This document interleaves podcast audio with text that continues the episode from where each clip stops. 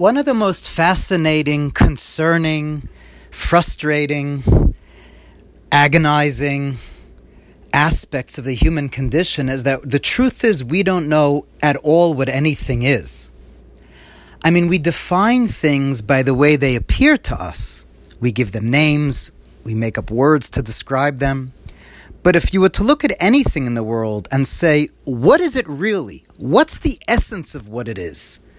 Was it molecules, atoms? Well, what's the essence of the molecules? what is a bear and a notebook and a towel? They're things, but what's the essence of what they are? Now, this is a deep philosophic problem, but to make it much more clear and much more simple, let's start with the ultimate concern of the human condition, which is to find our own selves. If I were to ask you, what are you? Who are you? So you might say, I'm a teacher, I'm a rabbi, I'm a plumber, I'm an electrician, I'm a parent, I'm a spouse. That's not things that you are. Those are ways that you relate to people outside yourself. Chitzonius, externality in the language of Chassidus. So those aren't the essence of what you are.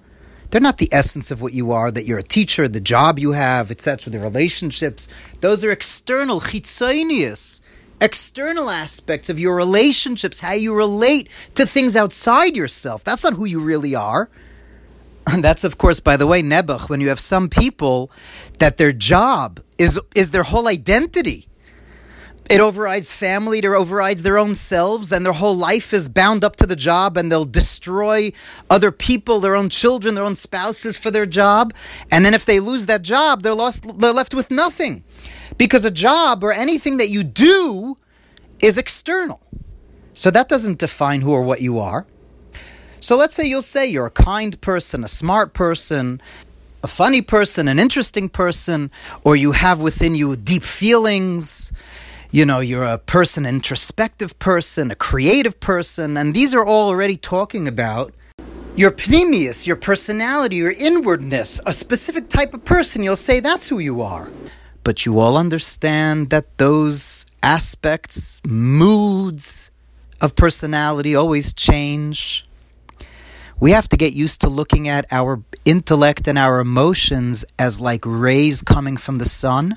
If you could picture rays coming from the sun, our intellect and emotions, our personality, are rays coming from the luminary of our soul. But the essence of what the soul is isn't intellect and emotions. Intellect and emotions is something the soul shines out of itself and gets through the years. So it's not the essence of what the soul is.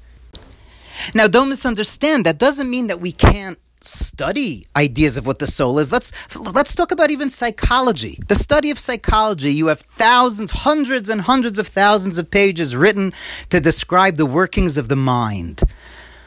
The id, the ego, the superego, consciousness, subconsciousness, unconsciousness, preconsciousness, all different persona, archetypes, internal family systems, triggers, all the aspects of our soul, whatever makes up our soul. But if I were to ask you, what is the soul?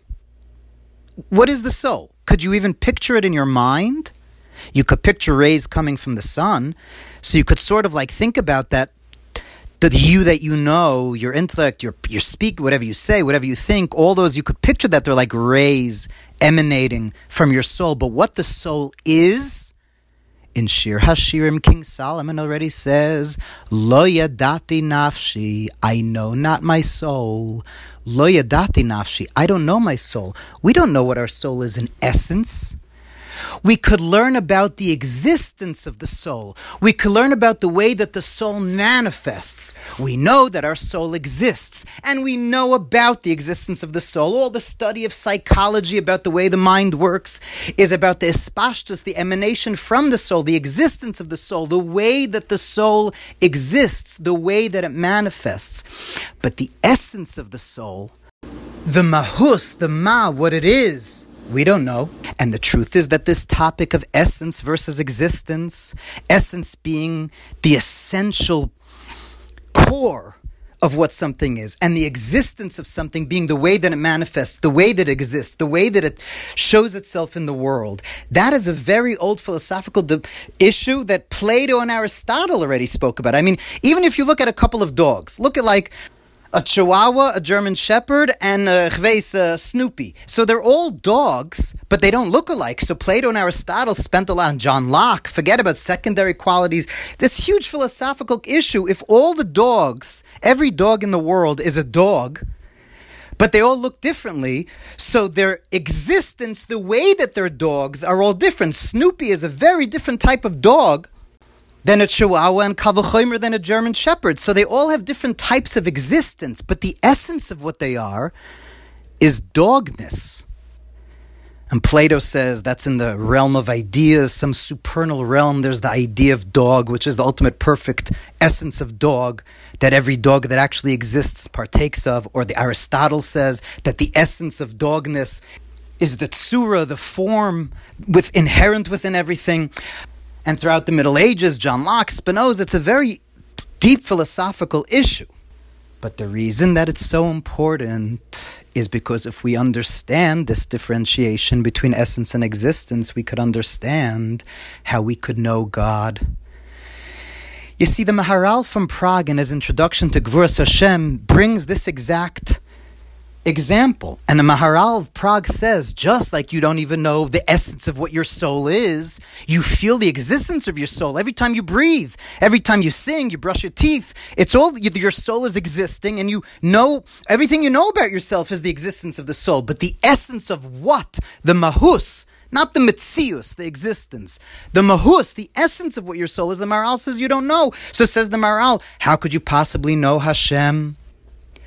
But Chasidus takes that idea of the Maharal and says the opposite. But I can know a lot about myself, the existence of myself, right? We spend our lives learning about ourselves. And it's true. The me that I know now is very different than the me 10 years ago. I mean, if you're the same person today that you were five years ago, it means that you haven't grown. We're always supposed to be growing and changing how we exist. And we spend a lifetime getting to know how we exist in the world, how we're found in the world. And it's not just ourselves, it's any other person. Do you know another person? You don't know the essence of what they are. I mean, as empathetic as you could be, the existential situation of the human condition is that you could never feel the pain of another person. Any pain you feel in your body will always be alone. The most empathetic spouse in the world can't feel pain that you have in your body. You'll always be existentially alone in that way. But on the other hand, can you know that your spouse, your partner, your beloved is in pain? Could you know that there's the existence of the Mitzius that they're in pain? Yes, you just don't know what it is. You can't feel it. And in truth, anytime a person talks to you, you're getting to know about them, about their existence, but not the essence of what they are. But if we understand that knowledge of existence, even though we don't know the essence of what anything is in the world, but if you everything we know about anything is how something exists, then of course you could know that about God. Because everything that exists is a way that God is existing. It's the radiance, the hispashtus, the emanation of God's light, God's light, the essence of what God's light is, the mahus of what His light is. We have no idea, like the Maharal says, I don't know what my own soul is. But the mitzius, the way that God's light is manifesting in the world, is everything that you see. Whatever you see is a way God is manifesting, a way God is existing. If I listen to a person talking for hours and hours and years and years, can I get to know the person? Not the essence, but the existence. If you pay attention and listen to God as God is manifesting to you through the world, through yourself, through the people you love, through Torah, through everything you experience, through everything in the world, Ein Od Milvado, everything that exists is a way that God is existing. So, of course, you could get to know God by getting to know nature, getting to know Torah, getting to know everything in the world. It's all ways that God manifests. But now here Chasidus, the Baal Shem Tov said the secret of Tzimtzum Leikipshutai, that the Tzimtzum is not literal. Chasidus comes and says a step farther. By me and you, the way we exist, specific words we say, is an emanation from our essence the essence of our soul and has intellect and wants to talk, has emotions, and finally says words, and then they're actually words. There's a whole process and there are a lot of different steps. And the reason for that is because the truth is, nothing is the essence of what it is. The essence of what everything is, is God. Atzmus. God's essence is the essence of what everything is. So when we look around us at the world, we have no clarity about anything, what anything really, really is. But what we do know is what the essence of everything is. Only God exists. Hashem is the essence of everything, and Mashiach will reveal that.